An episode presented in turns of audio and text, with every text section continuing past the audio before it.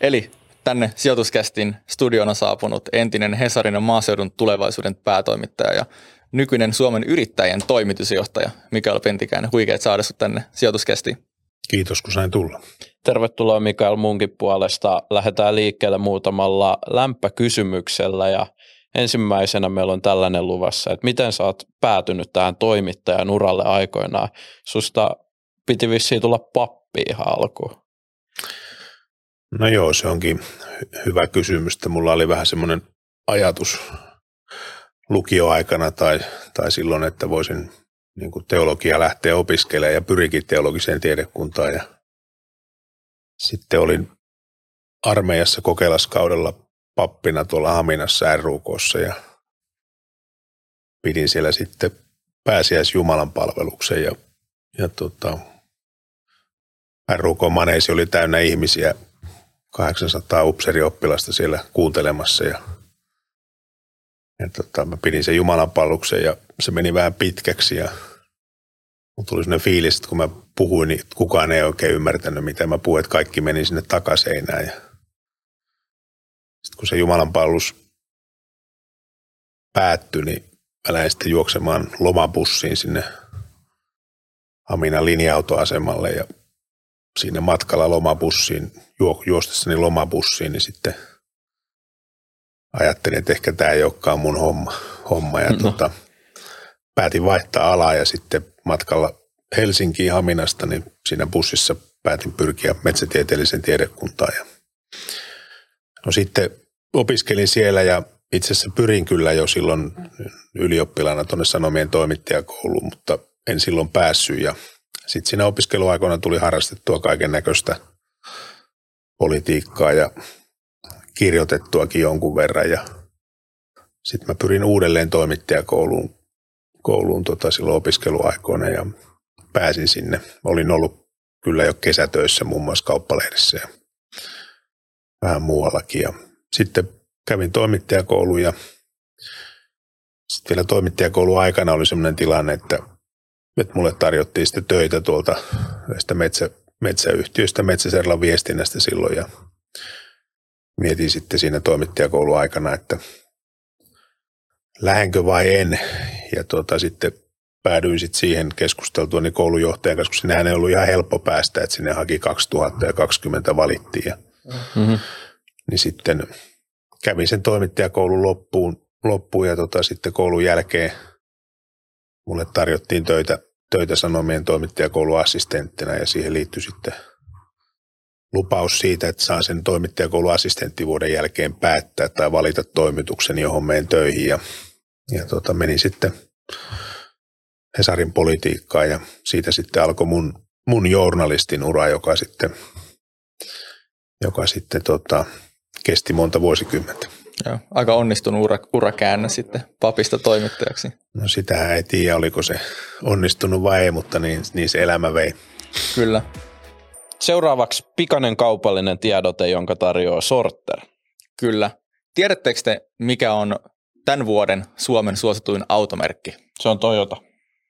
Sä tiesit. Tai siis vuoden 2022 suosituin automerkki oli Toyota. Sä tiesit tämän Totta kai. Ja säkin voit tietää, jos sä pysyt kartalla Sorterin mainioista blogeista, mitkä toimii myös sijoituskästissä tietolähteinä, koska ne Kyllä. tekee oikeasti laadukasta tutkimusta ja tarjoaa mielenkiintoisia juttuja talouteen ja kulutukseen liittyen. Tsekatkaa se blogin, niin tiedätte, että mitkä oli Toyotan jälkeen vuoden 2022 suosituimmat automerkit. Kyllä.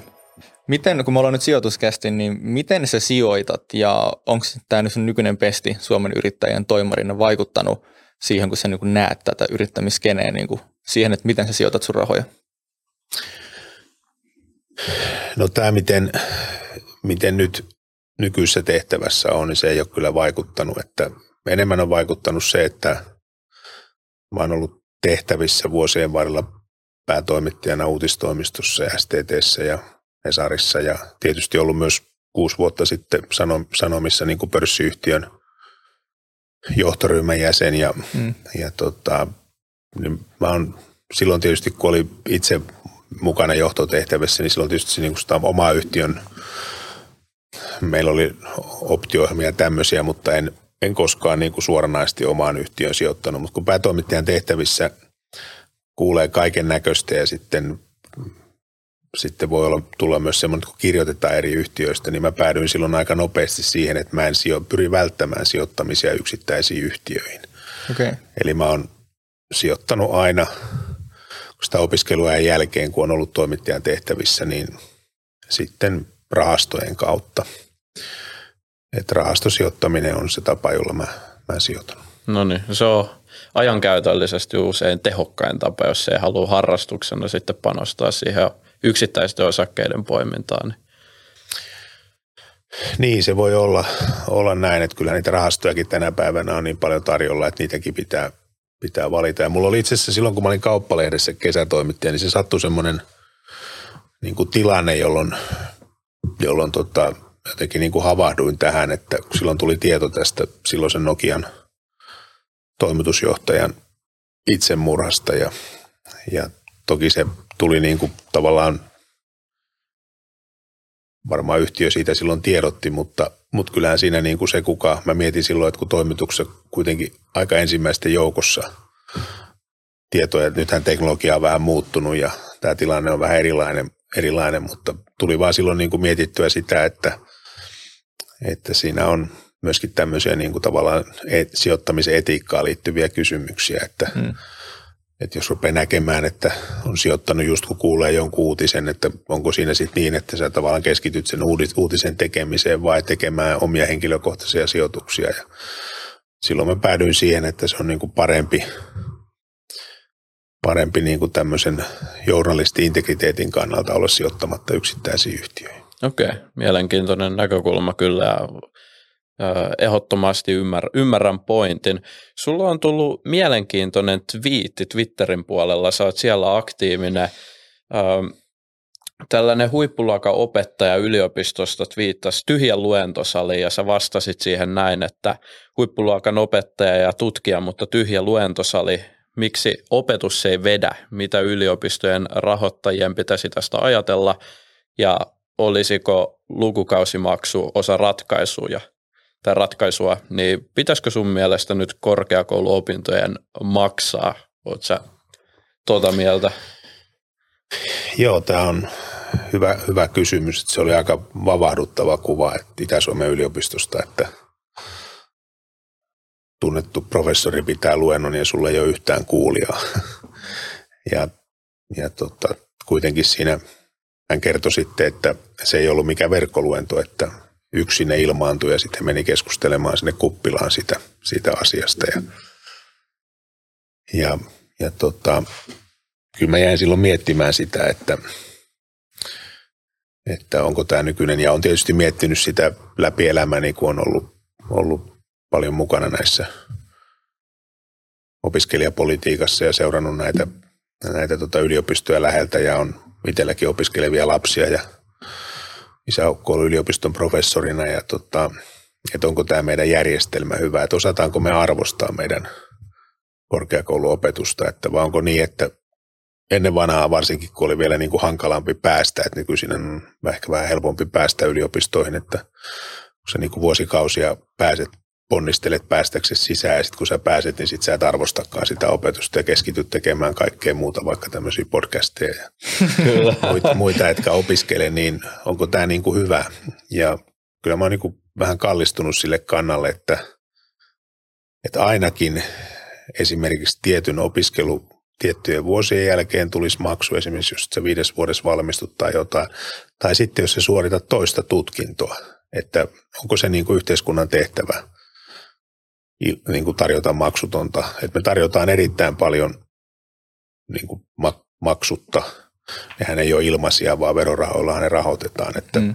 Johtaisiko se siihen, että se opiskelun motivaatio kasvasi, arvostettaisiin sitä ja myös sitten siellä yliopistoissa niin kuin tulisi äh, ehkä panostettaisiin enemmän siihen, siihen sisältöön. Et mehän ollaan tällä hetkellä tilanteessa, jossa kukaan ei voi olla niin kuin varma siitä, että että vaikka kuinka haluttaisiin, että ei tarvitsisi opetuksesta leikata, niin me eletään tällä hetkellä niin rajusti yli varojemme ja otetaan niin rajusti velkaa, että me joudutaan toteuttaa kahden tulevan vaalikauden aikana aika kovia sopeutustoimia ja on vaikea sanoa, että niin kuin koko koulutuskenttä tai korkeakoulukenttä jää näiden leikkausten ulkopuolelle. Jos sitten pystytään pystyttäisiin niin kuin pienellä lukukausimaksulla ainakin osittain myöskin vahvistamaan yliopistojen rahoitusasemaa, niin en mä nyt sitä halua ainakaan sulkea, sulkea pois. Okei, okay, meillä oli Ivan Puopolon kanssa nauhoitus ja Ivanilla oli tämmöinen ehdotus, että kun nythän saadaan opintolainaa, mitä monet hyödyntää, niin jos se opintolainan ö, tavallaan se lukukausin maksu maksettaisiin sillä opintolainalla – ja sitten kun sä pääset tietyn tulotason yli sitten työelämässä, niin vasta silloin sun pitää alkaa maksaa sitä takaisin, jolloin tavallaan syntyisi tämmöinen ilmiö, että ne ihmiset, ketkä aidosti hyötyy sit koulutuksesta rahallisesti, on ne, ketkä maksaa siitä, ja ne, ketkä ei ehkä hyödy, niin sitten niiden ne tarvitse maksaa. Olisiko tuommoisella niin järjestelmällä joku, joku järki? No siihen varmasti on niin kuin olemassa erilaisia vaihtoehtoja, miten se, miten se voitaisiin tehdä. Että kyllähän se järkevää on, että se olisi mahdollisimman yksinkertainen. Jokainen ihminen, joka sivistystä hankkii, niin hyötyy siitä sivistyksestä. Ja, ja tietenkin se sitten aika paljon myös itsestä riippuu, että millä tavalla, minkälaisiin työtehtäviin haluaa sitten opiskelun jälkeen hakeutua. Mm. Ja, ja tota, kyllä mä näen vähän ongelmia siinäkin, että, että, se, että se jotenkin niin kuin vaan – laitettaisiin niille, jotka sitten taloudellisesti, taloudellisesti niin kuin vähän paremmin tulee toimeen. Että mehän eletään tällä hetkellä yhteiskunnassa, jossa maksetaan aivan liikaa siitä, kun on tekemättä töitä ja verotetaan aivan liikaa sitä, kun tekee töitä ja varsinkin jos tekee paljon töitä. Ja tämän seuraus on sitten se, että meillä on iso joukko ihmisiä tällä hetkellä työvoiman ulkopuolella. Että meillä on esimerkiksi tällä hetkellä 25-59-vuotiaista suomalaisia, niin yli 300 000 työvoiman ulkopuolella, että he eivät ole työttömiä eivätkä työllisiä. Okay. He jollakin tavalla keplottelevat tässä yhteiskunnassa eteenpäin ja moni tietysti sitten nauttii sosiaaliturvaa. Kyllä, kyllä. Sulla on vika lämpökysymys. Sulla on nyt pitkä toimittajan ura ollut takana ja sä oot aika hyvin päässyt näkemään suomalaista mediaa ikään kuin behind the scenes – niin kuinka luotettavana sä pidät suomalaista mediaa? No kyllä suomalainen media on, on varsin luotettavaa, että, että meillä kuitenkin journalismin taso on niin kuin vuosien varrella noussut. Et tietysti se, mikä nyt näkyy, että monessa toimituksessa on voimavarat ohentunut ja sitten juttuja tehdään usein aika nopeasti ja käydään vähemmän niin, kuin niin sanotusti lähteillä, eli toimittajat tekee aika paljon sitä työtään siellä toimituksessa tai sitten kotoaan, kotoaan eikä käydä niillä uutispaikoilla tai välttämättä tavata kasvotusten ihmisiä. Ja tämä tietysti voi näkyä siinä, siinä journalismin laadussa, mutta kyllä kuitenkin sitten esimerkiksi toimittajan ammattitaito on, on mennyt eteenpäin.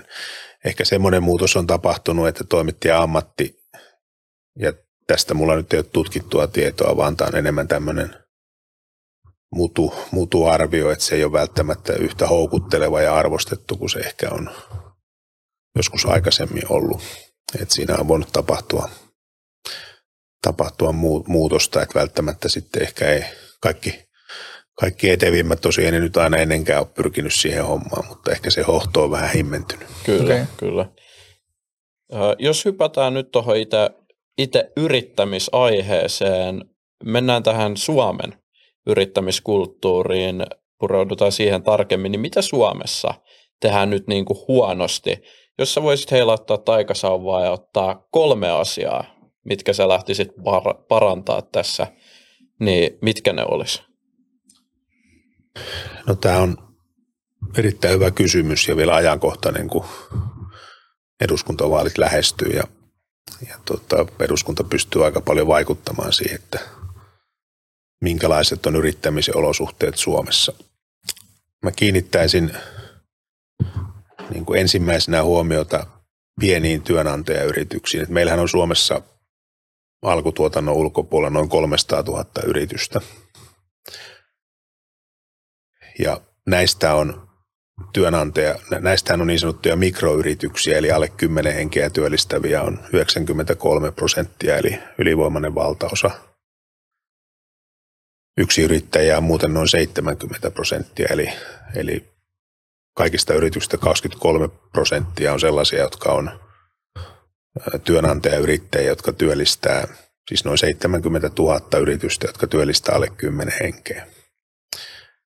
Ja näiden pienten työnantajayritysten määrä on viimeisten vuosien aikana laskenut. Ja niin kuin me tiedetään, että jokainen yritys on ollut joskus pieni. Maailman mahtavimmatkin yritykset on joskus mm, perustettu kyllä. autotallista tai jostakin muualta. Kukaan ei ole syntynyt suurena, vaan, vaan se yrityksen matka alkaa sieltä pienestä. Ja tällä hetkellä niin kuin erityisesti pienen työnantajayrittäjän tilanne on hankala. Ja ehkä näistä pienen työnantajan hankaluuksista kaikkein hankalin on sairausajan palkanmaksu. Eli meillä on semmoinen sääntely, että työnantaja maksaa saira- sairaana olevan työntekijän palkan vähintään kymmenen päivää, joillakin aloilla jopa, jopa tästä pidempään. Muistan, kun kesällä tuossa tota, sain puheluvelta sotealayrittäjältä joka sitten kertoi sitä omaa tarinaa siinä hyvin kohtuullisen ahdistuneena, että hänellä oli kolme vai neljä työntekijää, kaikki oli sairaana yhtä aikaa. Okay. yksi taisi hoitaa sairasta lasta kotona ja kukaan niistä ei kyennyt palvelemaan asiakkaita. Oho. Eikä tuomaan niin kuin liikevaihtoa sinne yrityksiä. Hänen piti maksaa kaikille palkka kotiin. Jos firmassa on sata työntekijää tai tuhat työntekijää, niin ne ei ole koskaan kaikki yhtä aikaa mm. kipeänä. Mutta pienessä yrityksessä on täysin realistista semmoinen tilanne, että kaikki on kipeänä. Ei pienellä yrityksellä yrittäjällä ole semmoisia puskureita, että sä voit maksaa viikkotolkulla työntekijöille niin kuin palkkaa silloin, kun ne eivät ikään kuin tuota mitään sille firmalle. Eli meidän pitäisi uudistaa tätä järjestelmää niin, että toki jos ihminen sairastaa, niin hän on ansainnut, ettei sitä ihmistä pidä siitä rankaista. Mm. Mutta se järjestelmän pitäisi olla semmoinen, että esimerkiksi kolmannen päivän jälkeen sit se työn yrittäjä saisi sitten sieltä yhteisestä sairausvakuutusmaksulla kerätyistä työnantajilta, työntekijöiltä kerätystä potista sitten sen ikään kuin sen korvauksen siihen, ettei se kaatuisi hänen harteille. Tämä on varmaan yksi yksittäinen syy, joka johtaa siihen, että hyvin moni yrittäjä välttää viimeiseen asti kenenkään palkkaamista. Kyllä. Ja sen sijaan, että palkkaa omille palkkalistoilleen, niin ostaa sitten toiselta yrittäjältä sen palvelun, jolloin sitten se toinen yrittäjä kantaa itse sen oman sairastumisen riskinsä. Eli tämä sairausajan palkanmaksun muutos on, on yksi asia. No sitten toinen asia on se, että meidän pitää päästä sellaiseen tilanteeseen, jossa jokaisessa yrityksessä jokaisella työpaikalla voidaan, jos siellä työpaikalla osapuolet haluaa, sekä yrittäjät, työntekijä sopia työehdoista. Että sopimisen vapaus toteutuisi. Että nythän, jos tämä yritys on työtösopimusjärjestelmän piirissä, niin sillä on erittäin rajatut sopimisen mahdollisuudet, vaan sen pitää noudattaa sitä työtösopimusta, joka alalle on sovittu, vaikka siellä yrityksessä työntekijät ja yrittäjä voisi olla sitä mieltä, että se työehtosopimus ei palvele sen yrityksen tai sen työntekijöiden tarpeita. Onko tämä tämä yleissitova No se sopimus? on tämä yleissitovuus ja sitten, että meillä on näitä sopimisen kieltoja lainsäädännössä yli 50 kappaletta. Että se ongelma on sekä työehtosopimusten sisällössä että meidän lainsäädännössä ja meillähän on Suomessa maailman talousfoorumin vertailun mukaan maailman toiseksi jäykin palkanmuodostus. Et meillä on hyvin joustava järjestelmä, kun puhutaan työajoista, tai kohtuullisen joustava. Mutta sitten kun mennään palkkapuolelle, niin siitä joustavuutta ei ole juurikaan. Ja, ja tämä tapa, että meillä on niin kuin keskeisellä talouden alueella, eli työmarkkinoilla tämmöinen kartelli, niin se sopii hirveän huonosti markkinatalouteen. Että kyllä markkinataloudessa myöskin työmarkkinat on markkinataloutta mm. ja, ja siihen, pitäisi, siihen pitäisi saada muutos. Ja tämä on muutos, jota, jossa vaaditaan niin kuin lainsäädäntömuutoksia, mutta myös työehtosopimusten muutoksia. Meillähän on onneksi kasvava määrä yrityksiä kokonaan työehtosopimusjärjestelmän ulkopuolella, että meidän ei tarvitse välittää näistä, näistä tesseistä, mutta he kuitenkin sitten toimivat lainsäädännön puitteissa. Eli me voitaisiin luoda semmoinen mekanismi, että ne asiat, jotka, jossa niin kuin tämmöinen tietty minimitaso on oltava, niin se minimitaso säädettäisiin sitten lailla, esimerkiksi minimipalkka, ja sitten tavallaan näiden minimiehtojen yläpuolella sitten olisi normaali sopimisen vapaus. Okay. No sitten tämä kolmas asia, jonka mä ehkä ottaisin esille, niin liittyy tähän työvoimapulaan. Eli meillähän on tällä hetkellä niin kuin laajalti monella alalla sitä alasta riippumatta ja paikkakunnasta riippumatta niin työvoimapulaa. Sitten samaan aikaan meillä on, niin kuin tässä todettiin, yli 300 000 työvoimaa ulkopuolella ja parista tuhatta työttömänä. Ja kun tässä, kun tässä tehtävässä saa paljon yrittäjiä tavata ja kiertää maata, niin muistan, kun kerran yksi itäsuomalaisen pitäjän, pitäjän tota kuljetusyrittäjä heitti mut lent, Joensuun lentokentälle ja tuskaili siinä sitä omaa tilannettaan, kertoi, että hänellä on puolen tusinaa autoa, linja-autoja ja takseja, mitä hänen, hän niin kuin siellä, jolla hän tekee liiketoimintaa ja hän tarvisi, muista oliko se kolme vai montako työntekijää heti. Sitten sanoi, että hän tietää tälläkin paikkakunnalla kaikki, jolloin semmoinen ajokortti, että he voisi tulla hänen hommiin, mutta ei heidän kannata, koska he pärjää riittävän hyvin omasta mielestään sillä sosiaaliturvalla ja paljon mukavampi olla tekemättä töitä ja kalastaa niin. ja metsästä. Totta kai. Meillä ei ole varaa siihen yhteiskuntana, että me maksetaan niin hyvää sosiaaliturvaa, että ihmisten ei kannata tehdä töitä. Kyllä. Et se on, se on semmoinen asia, joka meidän pitää muuttua, jos me meinataan niin kuin pysyä taloudellisesti jollakin tavalla pystyssä. Okay. Loistavaa, ja nämä kaikki selkeästi liittyy nimenomaan siihen niin työntekijämarkkinoiden puoleen, että tehtäisiin siitä vähemmän jäykkä ja, ja semmoinen yrittäjien näkökulmasta paljon kätevämpi ja parempi. Jos tulkitsen Ju, oikein. Juuri näin. Joo. Nyt kun on huomattu, että on paljon huonoja puolia ja usein mediassa ihmiset valittaa siitä, että kun suomalaisilla yrittäjillä on tosi vaikeaa. Ja se on varmaan ihan totta, mutta eikä nyt kaikki ole kuitenkaan ihan päin persettä, että mitä niin kuin Suomi tekee erityisen hyvin? Joo, ei todellakaan ole. Ja Suomihan on, jos verrataan eri maita, niin pärjää kohtuullisen hyvin näissä yrittäjyysvertailussa, että me ollaan esimerkiksi tämmöisen Global Entrepreneurship Foundationin vertailussa, niin me ollaan maailman maista 12 niin kuin yrittäjäystävällisin. Maailman talousfoorumin vertailussa me ollaan myös noin siellä 12 tai siellä 11 sitä luokkaa, vähän kymmenen ulkopuolella. Siellähän on arvioitu meitä niin kuin eri talouden lohkoilla ja tämä äsken mainittu palkanmuodostus, siinä me ollaan maailman toiseksi viimeinen. Että se on niin kuin tässä vertailussa kaikkein huonoin arvosana, mikä Suomella on. Sitten siellä on joitakin toisiakin, vaikka irtisanomisen joustavuus, niin me ollaan aika huonoja.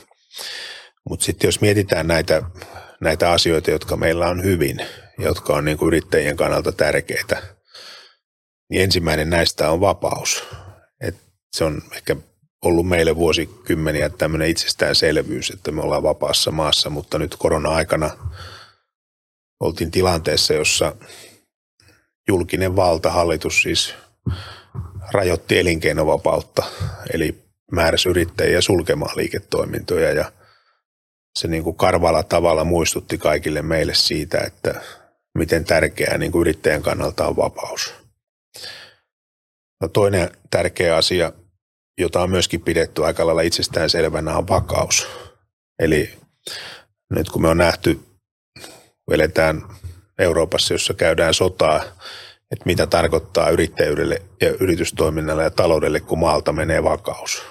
Eli mitä tapahtunut Ukrainassa, se on todella vaikea yrittää. Eli vapaus, vakaus, ne on niin kuin kaksi tärkeintä asiaa niin kuin yrittäjien kannalta. No sitten kolmas erittäin olennainen kysymys on se, että Suomi on oikeusvaltio, jossa ei ole korruptiota mm. juurikaan. Ja kun meillä yrittäjä lähtee asioimaan viranomaisen kanssa, niin hänellä ei tarvitse olla taskussa kirjekuorta, jolla hän voitelee sen virkamiehen saadakseen itselleen mieluisan päätöksen, vaan meillä oikeusvaltio toimii ja meillä on hyvä virkakunta, luotettava virkakunta. Ja niin tämä on ilman muuta meille, meille tämmöinen niin kuin tärkeä, tärkeä etu ja kilpailuetu. No sitten neljäs tärkeä asia, joka on ehkä hyvä mainita, on se, että monet, meillähän on yli 60 000 yritystä Suomessa, jotka toimii maailmalla siis kotimarkkinoiden ulkopuolella, niin se, että me ollaan osa Euroopan unionia ja meillä on EUn kautta niin kuin pääsy maailman markkinoille, niin se on meille, meille niin kuin todella tärkeä, tärkeä juttu. Ja. No jos sitten tätä hyvien asioiden listaa jatkaa, niin sitten meillä on niin kuin perusinfrastruktuuri varsin hyvä. Meillä on logistiikka toimii, meillä on tiet, satamat, radat, tietoverkot kohtuullisessa kunnossa. Ei, ei tietenkään kaikkia. Ne on vielä heikentynyt, varsinkin teidän kunto tuolla maaseudulla. Ja sitten ehkä viimeisenä asiana voi mainita sen, että kyllä Suomessa kuitenkin on niin kuin kohtuullisen korkea osaaminen, vaikka tämä meidän koulutusjärjestelmä nyt kompastelee ja oppimistulokset on nyt valitettavasti viime aikoina heikentynyt, mutta lähtökohta on kuitenkin varsin hyvä. Okei, okay. eli meillä olisi tosi paljon potentiaalia olla jopa tämmöinen yrittäjien mekka, mutta se työmarkkina tai työvoimamarkkina on siellä se, niin kuin mikä sakkaa pahasti. No me voitaisiin olla niin kuin selkeästi paremmalla siellä kuin me nyt ollaan siinä yrittäjyys ikään kuin kilpailussa tai maiden vertailussa. Me ei sinne ihan kärkeen päästä millään ja siihen on niin kuin muutamia syitä. Yksi on se, että meidän mark- kotimarkkina on niin pieni, että se Amerikassa esimerkiksi kotimarkkina on niin valtava, että, että se antaa sitten, sitten se tavallaan se työmarkkinoiden dynamiikka on niin toisenlainen kuin meidän, että me ei mitenkään päästä niin dynaamisiin työmarkkinoihin kuin siellä. No sitten kolmas asia, jossa me ei ikinä päästä niin kuin yhtä kilpailukykyiseksi, niin on se, että meidän yhteiskunta on tämmöinen rakennettu sellaiseksi, että se vaatii niin kuin nielee paljon verorahoja, että tämmöistä hyvinvointiyhteiskuntaa kuin meillä on, niin, niin se verotaakka tulee kuitenkin, vaikka kuinka tehtäisiin sopeutusta, niin olemaan kohtuullisen iso, että ihan kärkeen me ei päästä, mutta realismia olisi nousta sinne kärki viisikkoon, kärki kuusikkoon ja, ja se on kyllä ihan omissa käsissä ja tehtävissä vaan, jos olisi tahtoa. Kyllä. No niin, kaikille puolueille sitten tämä meidän sijoituskästi jakso kuunteluun, niin sitten tulee Ehdot, positiivisia muutoksia. Ehdottomasti, että kuulumaan vaan säätytalolla koko ajan, kun hallitusneuvottelut vaalien jälkeen. No kyllä, mahtavaa. Ja seuraavaksi lyhyt kaupallinen tiedote meidän yhteistyökumppanilta Lutilta, joka tapahtuu kahdesta kuvakulmasta, koska meidän editori Aaro pöhisee. Tiesittekö te, että Luttiin on tullut uusi tiedekunta? Onko tiedekunta oikea sana?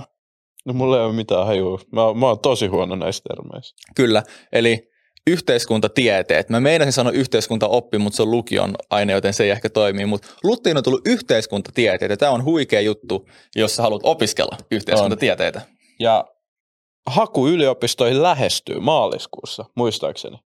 Mä en tiedä. Mä en Joten... ole hakenut pari vuotta yliopistoon. Mutta joskus silloin, joten jos yhteiskuntatieteet kiinnostaa, niin käykää tsekkaamassa Haku maaliskuussa, ja jos mä hakisin yhteiskuntatieteitä, niin hakisin totta kai Lutin ihan uunituoreelle linjalle. Öö, usein puhutaan, että Suomessa on liian vähän yrityksiä, mutta niin kuin me ollaan nyt tässä keskusteltu, niin tähän ei välttämättä ole totta. Eikö Suomessa ole aika paljon yrityksiä, mutta se ongelma on, että Suomessa on liian vähän niitä menestyneitä yrityksiä, mitkä luo vaurautta ja työllisyyttä. Niin miten, miten niin kuin tämä saataisiin muuttumaan? No ensinnäkin tämä, että onko, onko meillä paljon vai vähän yrityksiä, kuinka meillä perustetaan yrityksiä, niin meillähän ei perusteta kuitenkaan, vaikka, vaikka tämä yrittäjyys on lisääntynyt. Meillähän on siis tullut 2000-luvulla noin 10 uutta yksinyrittäjää per päivä. Ja esimerkiksi viime vuoden viimeisen neljänneksen aikana, viimeisen kvartaalin aikana perustettiin lähes 10 000 yritystä ja runsas 5 000 lopetti. Eli yritysten Oho. määrä kasvoi pelkästään yhden neljänneksen aikana 4-5 tuhatta. Eli, mutta sitten kun me verrataan eri Euroopan maita siinä, että mikä on yritysten perustamisalttius tai aktiivisuus per capita, niin me ei olla mitenkään kärkimaita, että on Virossa on moninkertainen, muissakin Pohjoismaissa perustetaan, perustetaan enemmän yrityksiä. Et meillä ei ole mitenkään erityisen, erityisen paljon. Meidän yritysrakenne on hyvin samanlainen kuin muualla Euroopassa, eli tämä mikroyritysvaltaisuus – et muissakin Euroopan maissa suurin piirtein yhtä paljon yrityksistä on pieniä niin kuin, niin kuin meillä on. No onko meillä sitten vähän menestyviä yrityksiä? Mä en ole nähnyt enkä muista mitään tilastoa, jossa olisi niin kuin verrattu menestyneitä yrityksiä niin kuin maakohtaisesti. Mutta onhan meillä todella paljon menestyviä yrityksiä myös tässä maassa.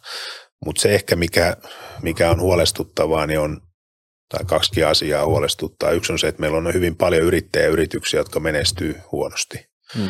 Eli yrittäjät, jotka ansaitsee todella, todella vähän. Et me puhutaan paljon eläkeläisköyhyydestä ja me puhutaan paljon työttömien köyhyydestä, mutta me ei puhuta juurikaan yrittäjäköyhyydestä, joka on, joka on varsin laajaa. Tämä viime vuonna käyty YEL-keskustelu, eli keskustelu tästä yrittäjän eläkelain uudistamisesta, jolloin pieni nousi niin kuin jupakka siitä, että halutaan pieniä eläkemaksuja vähän nostaa, eikä nyt jollakin se korotus olisi ollut ihan merkittävä, niin se ikään kuin moni sanoi, että ei heillä ole varaa siihen, että maksetaan satan enemmän kuukaudessa.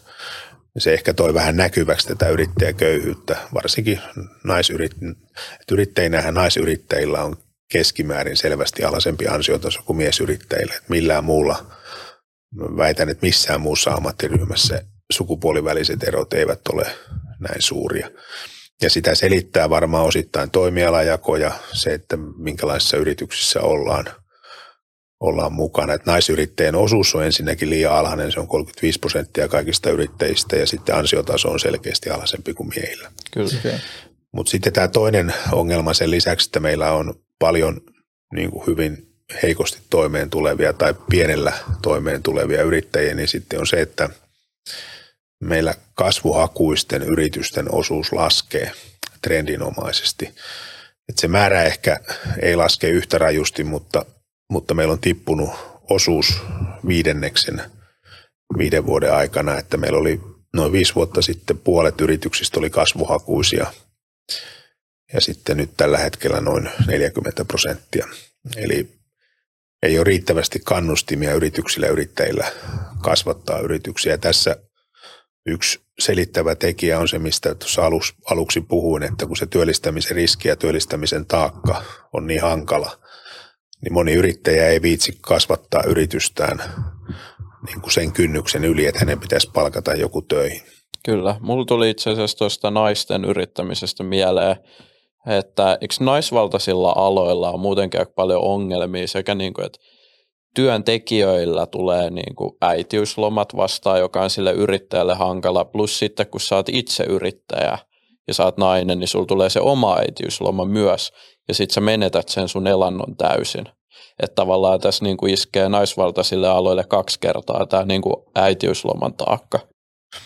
Joo, tämä on ihan oikea havainto, että nythän tämä perhevapaa-uudistuksen, joka viime vuonna toteutettiin, niin se oli sillä tavalla hyvä, että se – selkeästi paransi yrittäjien mahdollisuuksia pitää verhevapaita. Että se aikaisemmin oli se tilanne, että sä et voinut niin kuin arkisin käytännössä tehdä mitään sille firmalle menettämättä niitä perhevapaita. Et nyt sitten sä voit tehdä niin, että sä oot vaikka osa-aikaa ja sitten joku toinen hoitaa osan aikaa ja sä pystyt niin kuin puolison kanssa aika joustavasti niin kuin vuorottelemaan siinä. Ja nyt tietysti tämän perhevapaa tavoitehan olisi se, että ne perhevapaat niin kuin jakautus tasaisemmin äitien, isien, miesten ja naisten välille. Ja, ja tietysti jos ne jakautuu tasaisesti, mitä nyt ei ole tapahtumassa, niin jos ne jakautus tasaisesti, niin se ei tietenkään sitten samalla tavalla niin kuin rasittaisi näitä naisvaltaisia aloja. Mutta naisyrittäjien kannalta tämä perhevapaajärjestelmä ja myös miespuolisten yrittäjien kannalta, niin tämä perhevapaa-uudistus oli, oli askel selkeästi parempaa. Joo. Kyllä.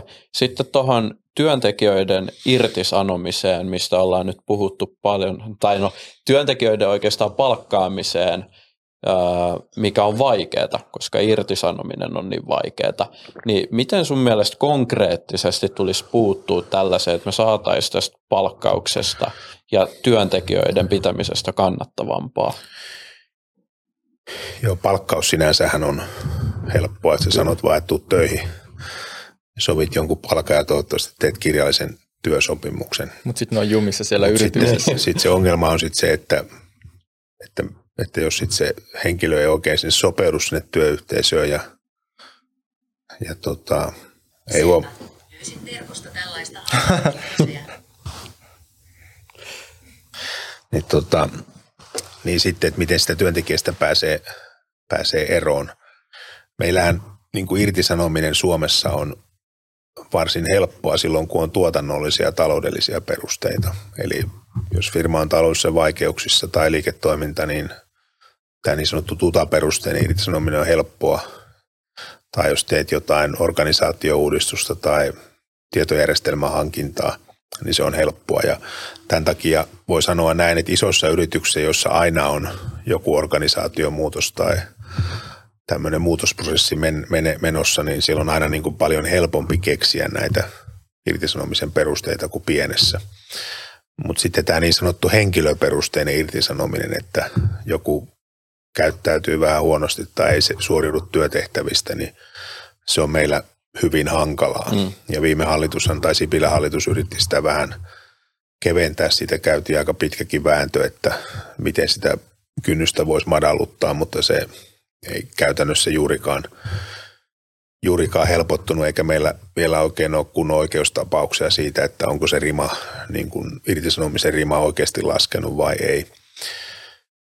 Mutta tämä on niin kuin vakava ongelma, joka johtaa siihen, että se palkkaamisen kynnys nousee. Ja sen takia me on sanottu, että no meillähän sanotaan näin, että onhan se koeaika ja ja niin edelleen, mutta liian usein kuulee niitä tarinoita, että ihminen muuttuu koko aika päättyy, että ne osaa niin kuin tavallaan olla nätisti sen mm. koeajan ja sitten voi olla, että vähän meno muuttuu. Mutta esimerkiksi se, että me helpotettaisiin määräaikaisia työsopimuksia, niin se olisi, olisi yksi tapa, tapa, että kukaan yrittäjä ei palkkaa ketään päästäkseen hänestä eroon. Niin, että mm, jokainen, jokainen palkkaus on niin kuin vaatii työtä, perehdytys vie aikansa, se on niin kuin investointi ja jokainen haluaa, että se, kenet palkataan, niin pysyy. Ja yrittäjät kantaa niin kuin usein hyvin suurta huolta niistä työntekijöistä. Muistan, kun yhdessä firmassa kävi, joka tuolla Pohjanmaalla, joka oli vähän vaikeuksissa ja välillä ollut vaikeuksia, niin se yrittäjä vaan kertoi, että joka kerta kun hän näki tämän ja tämän työntekijän, niin hänelle niin kuin tuli mieleen se asuntolainen, joka tällä kaverilla on. Mm. Ja siksi hän niin kuin teki kaikkensa, että hänen ei tarvitsisi lomauttaa tai irtisanoa, mm. koska silläkin paikkakunnalla se uuden työpaikan saaminen ei ollut helppoa. Eli ne kantaa niin kuin tavallaan omilla harteillaan vielä niitä työntekijän taloudellisiakin murheita. Ja tämäkin on tekijä, joka sitten, sitten niin kuin vaikuttaa siihen, että mä en olisi ollenkaan huolissani siitä, että tämän niin kuin työmarkkinoiden dynamiikan lisääminen sillä, että irtisanominen on helpompaa, niin johtaisi mihinkään katastrofiin. Tanskassahan on paljon helpompi irtisanoa ja sillä on paljon enemmän dynamiikkaa työmarkkinoilla ja jos joku ei jossakin työyhteisössä selviä, niin sitten se lähtee seuraavaan työyhteisöön. Mm. Mm. Ihmiset vaihtaa paljon enemmän työpaikkoja kuin meillä ja se sitten myös näkyy sitten siinä palkkakehityksessä. Kyllä. Mitä sitten sosiaaliturva, joka on myös mainittu jo aiemmin, pitäisikö työnantajilla, yrittäjillä olla parempi sosiaaliturva sitten nyt suhteessa näihin, kun musta tuntuu, että niin kuin työntekijäpuolella se on niin kuin periaatteessa aina paremmin ja sitten yrittäjät on vähän enemmän ahdingossa, jos meneekin huonosti. No joo, tämä on, tämä on niin kuin hyvä kysymys ja mennään niin kuin tavallaan tähän yrittämisen filosofiaan ja voisi sanoa, että mennään niin kuin yrittämisen perimmäisiin kysymyksiin jos me mietitään, mitä se yrittäjyys on, niin voi nähdä, että se on tämmöinen niin kuin kolmiyhteys, jossa on yhtäältä se yrittäjäliikeidea ja se osaaminen, että nyt ruvetaan tätä asiaa tekemään. No sitten toinen on se, että, että pitää olla joku, joka on valmis maksamaan siitä, eli tavallaan ne markkinat. Ja sitten kolmas on se riski, et mullekin usein sanotaan aina, että miksi te puhutte yrittäjistä ja miksi te puhutte yrityksistä, että miksi te puhu onnistuista ja miksi te puhu menestyistä, niin mä aina sanon niille, että sana yritys on hyvä, koska siihen liittyy se ankara tosiasia, että se yritys voi myös epäonnistua. Mm. Että yrittämiseen liittyy aina riski. Ja me ei voida järjestää semmoista rakentaa semmoista yhteiskuntaa, jossa ikään kuin sosiaali... Yrittäjähän on ihan sama perusturva kuin kaikilla muillakin työ, ihmisillä tässä yhteiskunnalla. Että he saa, he saa sen perusturvan kyllä. Ja he saa takueläkkeen, jos ei jää eläkkeelle, jos he eivät ole ymmärtäneet tai yritystoiminta ei ole niin hyvin pärjännyt, että olisi kertynyt niin kuin muuta eläkettä. Että kyllä yrittäjällä on niin kuin tämä sama sosiaaliturva, että se ainoa ero, mikä on, on sit siinä, on siinä, että, että sä et voi niin työttömyysturvassa rahoittaa, jos olet vaikka tilanteessa, että sä teet osan aikaa palkansaajana ja osan aikaa yrittäjänä. Meillähän on entistä enemmän tämmöisiä sivutoimisia yrittäjiä. Heitä on joitakin kymmeniä tuhansia, niin sä et pysty niin vakuuttamaan molempaa työtä, molempia töitä yhtä aikaa. Mutta muuten yrittäjän sosiaaliturva on hyvin samanlainen kuin palkansaajan, mutta siinä on se erotus vaikka eläketurva osalta, että kun palkansaajan osalta eläkemaksuja, joka on noin runsas 25 prosenttia palkasta, niin siitä kaksi kolmasosaa maksaa työnantaja ja yhden kolmasosan maksaa sen palkansaaja itse. Mutta yrittäjä joutuu maksamaan sen kokonaan itse. Mm. Kyllä. No jos tätä asiaa miettii vähän toiselta kannalta, niin eihän se raha, jonka työnantaja maksaa palkansaajan eläkkeestä, ole sen työnantajan rahaa, vaan se on sen palkansaajan raha, joka maksetaan sinne eläkejärjestelmään. Ja jos se palkansaaja niin kuin hahmottaisi sen, että se on itse asiassa hänen palkastaan menee osa sinne eläkeyhtiöille, eläkerahastoihin, niin hän ehkä suhtautuisi tähän asiaan eri tavalla. Mutta tämä on semmoinen niin kuin näköharha, joka tässä on, että, että yrittäjä, ja sen takia moni yrittäjäkin ajattelee, että hänen eläkemaksunsa on ihan kohtuuton, vaikka se määräytyy ihan samoin perusteen kuin palkansaajan eläkemaksu. Se ainoa ero on vaan se, että yrittäjä maksaa se itse kokonaan, kun palkansaaja maksaa sitten vain kolmasosa ja työnantaja maksaa siitä sitten sen kaksi kolmasosaa. Mutta muuten tämä yrittäjän sosiaaliturva on kyllä hyvin samanlainen kuin palkansaaja. Ja sitten tietysti riippuu esimerkiksi sitä niin sanotusta YEL-maksusta, joka määrää sitten sen sosiaaliturvan tason, että jos yrittäjä maksaa pientä YEL-maksua, eli arvioi sen oman työtulonsa alhaiseksi, niin, ja sitten sattuu jotakin, niin sitten se sosiaaliturva jää heikoksi. Mutta mm. jos sitä maksaa niin kuin oikein niin kuin laki edellyttää, niin sosiaaliturva on sama kuin, sama kuin tuota palkansaajalla. Kyllä. Hypätään vielä vähän yrittäjän verotukseen. Öö, tuntuu, että Suomessa on aika kova tämmöinen yrittäjien verokiilo, niin onko se sun havaintojen perusteella liian kova ja vaikeuttaako se niin yrittämistä Suomessa kuinka paljon? No meillähän, jos katsotaan verotusta, niin, niin, niin kuin yritysten verotushan on kansainvälisesti kohtuullisen kilpailukykyinen ja varsin kilpailukykyinen tällä hetkellä. Ja, eli yhteisöverotuksessa me ollaan, ollaan kilpailukykyisiä. Ja yrittäjän verotuskin tällä hetkellä on varsin kilpailukykyinen. Ja, ja se sitten, niin kuin missä meillä eniten ongelmia, niin on sitten kyllä niin kuin palkansaajan, palkansaajalla, että, että palkansaajan niin kuin veroprosentit ja teet enemmän töitä, niin ansiotaso ei juurikaan kasva, koska tota, verottaja vie kaiken ja että kyllä niin kuin yritysten ja yrittäjien verotus tällä hetkellä on varsin hyvässä, hyvällä tasolla. Toki siellä on sitten yksittäisiä, yksittäisiä ongelmia ja sitten tähän verojärjestelmään liittyy tälläkin hetkellä tiettyjä ongelmia, muun muassa tähän osinkoverotukseen. Muun muassa se, että sä voit maksaa tietyn osuuden huojennetusti nettovarallisuudesta. Eli se suosii yrityksiä, joihin kertyy luonnollisesti nettovarallisuutta, eli jotka, jotka niin kuin vahvi, se suosii vahvan taseen yrityksiä, Mut, mutta sitten tänä päivänä on hyvin paljon liiketoimintaa, johon ei synny tasetta hmm.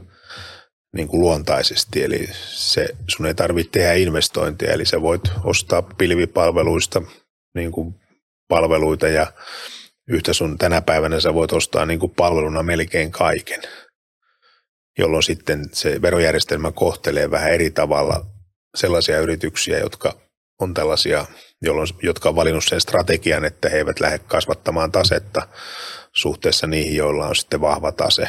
Tämä on ehkä niin kuin semmoinen ongelmakohta tai vähän epä, epäreilu kohta siinä verojärjestelmässä, mutta kyllä mä sanoisin näin, että isossa kuvassa yritysten ja yrittäjien verotus tällä hetkellä on, on varsin, varsin kilpailukykyistä ja kyllä meidän enemmän isommat ongelmat on siellä työverotuksen puolella. Okei, okay. kyllä. Minkä takia muuten niin iso osa suomalaisyrityksistä perustetaan tai siirtyy Viroon? Mä oon kuullut ainakin, että tällaisen yhden huhun, että siellä ei verotettaisi tulosta ollenkaan, jos se käytetään kasvuinvestointeihin, ja tämä oli aika niin kuin mielenkiintoinen no, juttu mun joo, joo, siinä on varmaan, no ensinnäkin se, että kuinka paljon niitä siirtyy Viro, Viroon, niin, ja siirtyykö niitä paljon, niin, niin en, et, en, en, en osaa sanoa, että mä en nyt ole nähnyt semmoista tilastoa, että sinne voisi sanoa, että sinne siirtyisi erityisen paljon. Mutta Virossa on helppo perustaa yritys ja sitten se Viron veromalli on erilainen. Eli siinä verotetaan sitä, sitä tulosta sitten, kun se otetaan se raha sieltä yrityksestä. Eli, eli se, sä voit sinne niin kuin, mitä, mitä Virossa usein tapahtuu, että, että sitten sillä yrityksen puitteissa sinne, sinne tota, jos sitä rahaa ei ota ulos, niin sitä rahaa voi käyttää sitten sillä yrityksen sisällä. Ja, mm. ja siellä sitten saattaa firmat omistella veneitä ja taloja. Ja se toimii niin sella- kätevänä verokuorena. Niin, sellaisena, että se ei välttämättä niin kuin, ja sitten se aiheuttaa hankaluuksia sitten, kun firmoja myydään, että se voi olla hankala myydä Anopi-asuntoa tai jotakin tämmöistä, että siinä verovero-mallissa on hyvät puolensa, mutta siinä on myöskin myös sitten huonot puolensa. Kyllä. Onko mitään muita kuin, niin kuin tällaiset verotus, verotuksellista syytä, että minkä takia nyt Virossa sit on kuitenkin paljon suom- tai suhteellisen paljon suomalaisia yrittäjiä? Kyllä kai siinä, täytyy sanoa, että mä en ole niin sen Viron, Viron toiminnan osalta nyt kauhean on käynyt kyllä ja keskustellut näistä asioista, mutta en voi pitää minä eksperttinä, niin, mutta kyllähän tässä niin kuin, siellä on tehty se to, toimin, toimiminen niin kuin tässä digitaalisessa ma- maailmassa helpommaksi ja tietenkin siellä on ollut myös alasempi kustannustaso. Se on tosi nyt muuttunut ja, ja mä luulen, että nämä Suomen ja Viron ja Suomessakin on tehty sitten toimenpiteitä, jotka on helpottanut yrityksen perustamista, vaikka että sä et tarvi osakepääomaa ja meillähän firman perustaminen on erittäin helppoa mm. tänä päivänä ja siihen Kyllä. saat hyvin, hyvin niin kuin sitten apua, kun, kun sitä yritystä perustaa. Mä luulen, että tämmöinen – jos tätä siirtymää Baltiaan on tapahtunut, niin ei se ainakaan ole viime aikoina kiihtynyt. Mutta tämä on ihan tämmöinen mutu tuntuma, ettei perustu mihinkään tilastoon. Joo. Me tehtiin neuvottelija Sami Miettisen kanssa, kuka on tehnyt pitkän uran investointipankkirina, niin tehtiin Samin kanssa jakso ja sitten tuli puheeksi, puheeksi, kun hän on ollut mukana tuossa Pöyrykapitalin perustamisessa ja Suomessa oli Pöyry ja sitten Ruotsissa oli Afry. Ja Pöyry oli ymmärtääkseni siihen aikaan niin parempi ja isompi yhtiö kuin Afry, mutta sitten kuitenkin Afry päätyi ostaa sen pöyryn eikä toisinpäin. Ja musta tuntuu, että on aika yleinen kuvio, että suomalaiset ei ole ne, ketkä tekee niitä yritysostoja ja skaalaa ja kasvaa, vaan ne suomalaiset yritykset ostetaan pois. Niin minkä takia suomalaiset nyt myy näitä yrityksiä pois, pois näin hanakasti? No taas ollaan niin kuin asian äärellä, josta josta on, en ole ihan varma, onko niin kuin näin. Tokihan suomalaisetkin yritykset, monet ostaa yrityksiä maailmalta, että meillä on monia yrityksiä, jotka on tehnyt todella paljon yrityskauppoja, mutta tietysti sitten meillä on paljon myös niitä esimerkkejä, joissa kasvavia kansallisia suomalaisia yrityksiä päätyy ulkomaiseen omistukseen ja myydään eteenpäin. Se, siihen on varmaan monta syytä. Yksi on se, että meillä ei ole niin kuin vaikka Ruotsiin verrattuna niin kuin samanlaisia pääomia täällä. että meillä on vähemmän pääomaa kuin muualla, mutta sitä pääomaahan syntyy sitä kautta, että yrityksiä myydään. Ja se ei ole välttämättä huono asia, että yrityksillä on, suomalaisille yrityksille on ostajia muualla. Hmm, että kyllä. eihän se pääoma sieltä häviä mihinkään, kun, kun tota joku ostaa joku ulkomainen taho tulee ja ostaa suomalaisen yrityksen, vaan hyvin usein sitten se yrittäjä, joka se firmansa myy, niin no ensinnäkin se maksaa siitä tietysti aika paljon veroja, niin kuin verotilastoista nähdään siitä myyntivoitosta, mutta sitten sen pääoman, mitä hän saa, niin hän hyvin usein sitten sijoittaa eteenpäin. Ja kyllä me on nähty niin kuin, väittäisin, että se on enemmän niin kuin poikkeus, kun näin ei käy, ettei, että tota, että se yrityksessä myyn yrittäjä sitten sijoittaa sitä uusiin yrityksiin mm. ja pysyy niin kuin mukana sit siinä, siinä yritystoiminnassa. Että se, että yrityksiä myydään ja, ja tota, yrittäjät pääsee niin kuin realisoimaan elämäntyötään, niin se on hyvä asia. Meillähän pitäisi tapahtua yrityskauppoja paljon enemmän kuin tapahtuu tällä hetkellä, että, että meillä on enemmän ongelmaa siinä, että ei ole riittävästi ostajia yrityksille kun, kun, ja pitäisi saada enemmän yrittäjät niin kuin miettimään sitä, että, että oikeassa kohdassa tehdään niitä yrityskauppoja. Tässä on hyvä muistaa se, että kun tapahtuu omistajavaihdos, niin se usein tarkoittaa sitä, että siinä yrityksessä tapahtuu kaksi tämmöistä kehitysloikkaa. Että yhtäältä se yrittäjä, joka päättää myydä yrityksensä, kehittää sitä yritystä ennen kuin myy saadakseen enemmän. Mm. Ja sitten se, joka ostaa sen yrityksen, kehittää sitä yritystä saadakseen investointinsa takaisin. Kyllä. Eli yrityskauppa on, on yleensä tämmöinen kasvubuusti. Se on niin kuin kasvu, kasvupistos tai kasvurokote tai lannote sen yrityksen niin kuin kasvun tiellä. Okei, okay, kiinnostavaa. Tähän jakson loppuun kirjin tämmöinen vähän spekulatiivinen kysymys, eli meillä on nyt ollut tämä huippumenestystarina, joka päättyi vähän surullisesti, eli Nokia. Niin näetkö että olisi joku seuraava potentiaalinen Nokia jättimenestyjä Suomessa? Onko millään suomalaisella yrityksellä potentiaalia kasvaa niin kuin uudeksi tämmöiseksi Suomen talouden kannattelijaksi? Nokian tarinahan oli niin kuin erityinen tarina ja se oli huikea menestystarina tarina silloin, kun, silloin, kun se, se toteutui ja on itsekin sitä saanut niin kuin seurata, seurata tuossa kohtuullisen, kohtuullisen läheltä.